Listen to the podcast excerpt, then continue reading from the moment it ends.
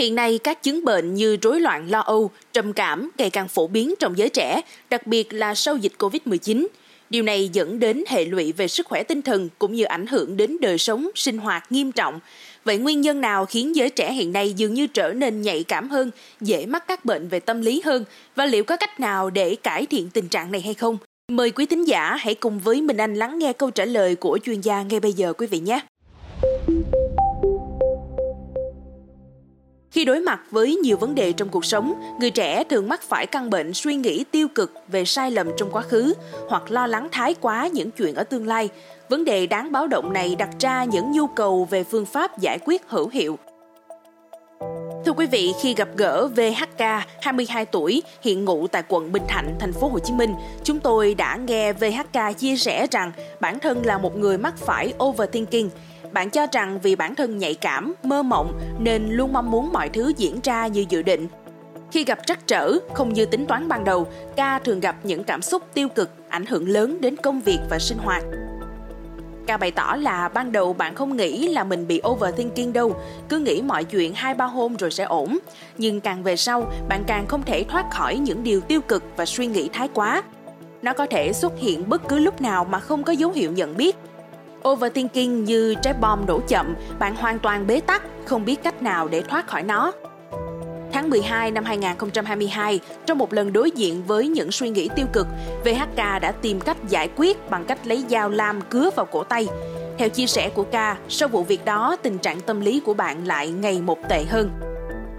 Ca nhớ lại rằng lúc đó bạn ở trọ một mình, không gian nơi ở ngột ngạt cộng với áp lực công việc và học tập khiến bản thân suy nghĩ tiêu cực, thậm chí có ý định tự tử. Những lúc như vậy, bạn không muốn chia sẻ với ai vì không muốn lan truyền năng lượng tiêu cực đến người khác. Ca sau đó đã thử tìm đến các chuyên gia tâm lý để đánh giá tình hình. Được chuyên gia khuyến cáo gặp bác sĩ, bạn thực hiện theo và được bác sĩ kê thuốc điều trị. Sau một tháng sử dụng thuốc, Ca cảm thấy bớt lo âu nhưng lại khiến bản thân trở nên buồn ngủ nhiều hơn nên bạn đã dừng điều trị ngay sau đó. Cho đến thời điểm hiện tại, Ca cho biết bản thân vẫn thường xuất hiện những suy nghĩ tiêu cực với tần suất không đều đặn và khó có thể kiểm soát được. Không chỉ trường hợp của riêng Ca, mà khi nhớ lại những lần suy nghĩ tiêu cực nhớ đời của mình, bạn Võ Thái An, hai mươi mốt tuổi, ngụ quận Tân Phú, chia sẻ rằng từ ngày xa nhà để đi học và làm việc, bạn đối mặt với nhiều cảm xúc, suy nghĩ tiêu cực hơn hẳn. Vào môi trường mới, cảm thấy mình mờ nhạt, kém cỏi. Cứ nghĩ bản thân còn mông lung, trong khi bạn bè thì đã công việc ổn định, năng nổ, nhiều lúc nằm trên giường khóc nức nở. Với Thái An, những lần đối diện với suy nghĩ tiêu cực khiến bản thân phải thức đến sáng hôm sau và không biết thoát ra bằng cách nào. Bạn có nghĩ đến việc gặp các chuyên gia tâm lý để được đánh giá sức khỏe tinh thần, nhưng có vẻ chi phí khá cao nên cũng chưa thực hiện. Theo chuyên viên tâm lý Trần Quang Trọng, Bệnh viện Lê Văn Thịnh, thành phố Hồ Chí Minh, sau đại dịch Covid mười chín, số lượng bệnh nhân đến khám chữa các bệnh lý tâm thần kinh và các rối loạn tâm lý có xu hướng gia tăng, trong đó bệnh nhân lứa tuổi thanh thiếu niên chiếm phần nhiều. Ông Trọng nói rằng đa phần bệnh nhân là những bạn trẻ đang gặp căng thẳng, rối loạn thích ứng, tập trung vào những triệu chứng như là tránh né tiếp xúc, mất hứng thú, căng thẳng, mất định hướng hoặc đã bỏ học. Đánh giá về nguyên nhân gia tăng lượng bệnh nhân lứa tuổi thanh thiếu niên gặp các vấn đề tâm lý, chuyên viên tâm lý Trần Quang Trọng cho rằng điều này xuất phát từ áp lực học tập, công việc và những biến cố bất ngờ không xử lý, không thích ứng kịp thời.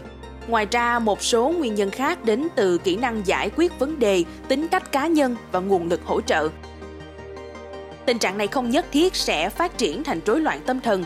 Tuy nhiên, nếu bạn trẻ gặp phải những vấn đề tâm lý nghiêm trọng sẽ ảnh hưởng lớn đến quá trình học tập, công việc, mối quan hệ xã hội thì sẽ làm chất lượng cuộc sống của chính các bạn giảm đi.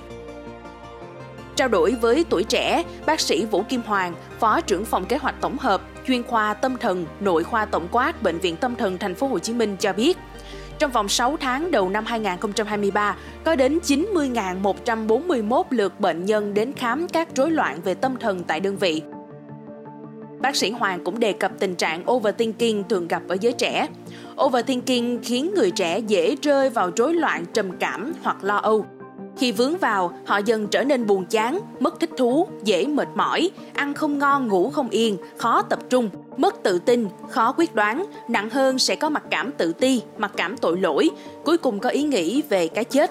Nếu không được điều trị kịp thời, sẽ có ý tưởng tự sát rõ ràng, sắp xếp kế hoạch và cuối cùng là thực hiện hành vi tự sát. Tiến sĩ Nguyễn Văn Tường, Phó Giám đốc Trung tâm Nghiên cứu và Hỗ trợ Sức khỏe Tinh thần Đại học Quốc gia thành phố Hồ Chí Minh cho biết, trong số các vấn đề sức khỏe tinh thần, ngày càng nhiều người trẻ mắc phải hội chứng overthinking. Điều này bắt nguồn từ việc mỗi người luôn muốn tìm kiếm giá trị tốt đẹp trong cuộc sống, hoàn thiện bản thân và đáp ứng các nhu cầu. Tuy nhiên, nếu không giữ được sự cân bằng giữa các mục tiêu, khả năng kiểm soát kỳ vọng và chấp nhận rủi ro sẽ dễ dẫn đến xu hướng lo lắng quá mức về mọi thứ. Theo tiến sĩ Tường, hiện chưa có nghiên cứu cụ thể theo dạng đặc trị cho các cá nhân có vấn đề overthinking. Đồng thời, hội chứng này cũng không phải là một dạng bệnh lý nên hiện nay chưa có thuốc đặc trị riêng. Bàn về biện pháp xử lý, các chuyên gia cho hay chỉ có thể hỗ trợ can thiệp tâm lý, trị liệu và kết hợp với việc duy trì các thói quen sinh hoạt tích cực, rèn luyện các kỹ năng thư giãn, thay đổi tư duy thì mới có thể cải thiện. Đồng thời, bác sĩ Vũ Kim Hoàng khuyến cáo rằng để có một sức khỏe tâm thần tốt, mọi người nên biết vệ sinh tâm thần. Đó là giữ gìn và nâng cao năng lực thích ứng của con người với môi trường xung quanh, đảm bảo cho con người sống khỏe, sống lâu và sống có ích, nâng cao tố chất tâm lý và thể chất. Với các vấn đề tâm lý ảnh hưởng nghiêm trọng đến chất lượng công việc và sinh hoạt hàng ngày, bác sĩ Vũ Kim Hoàng khuyến cáo mọi người nên đến các cơ sở chuyên khoa về tâm thần để khám và điều trị. Xin cảm ơn quý thính giả đã lắng nghe số podcast ngày hôm nay. Đừng quên theo dõi để tiếp tục đồng hành cùng với podcast Báo Tuổi Trẻ trong những số phát sóng lần sau. Xin chào tạm biệt và hẹn gặp lại.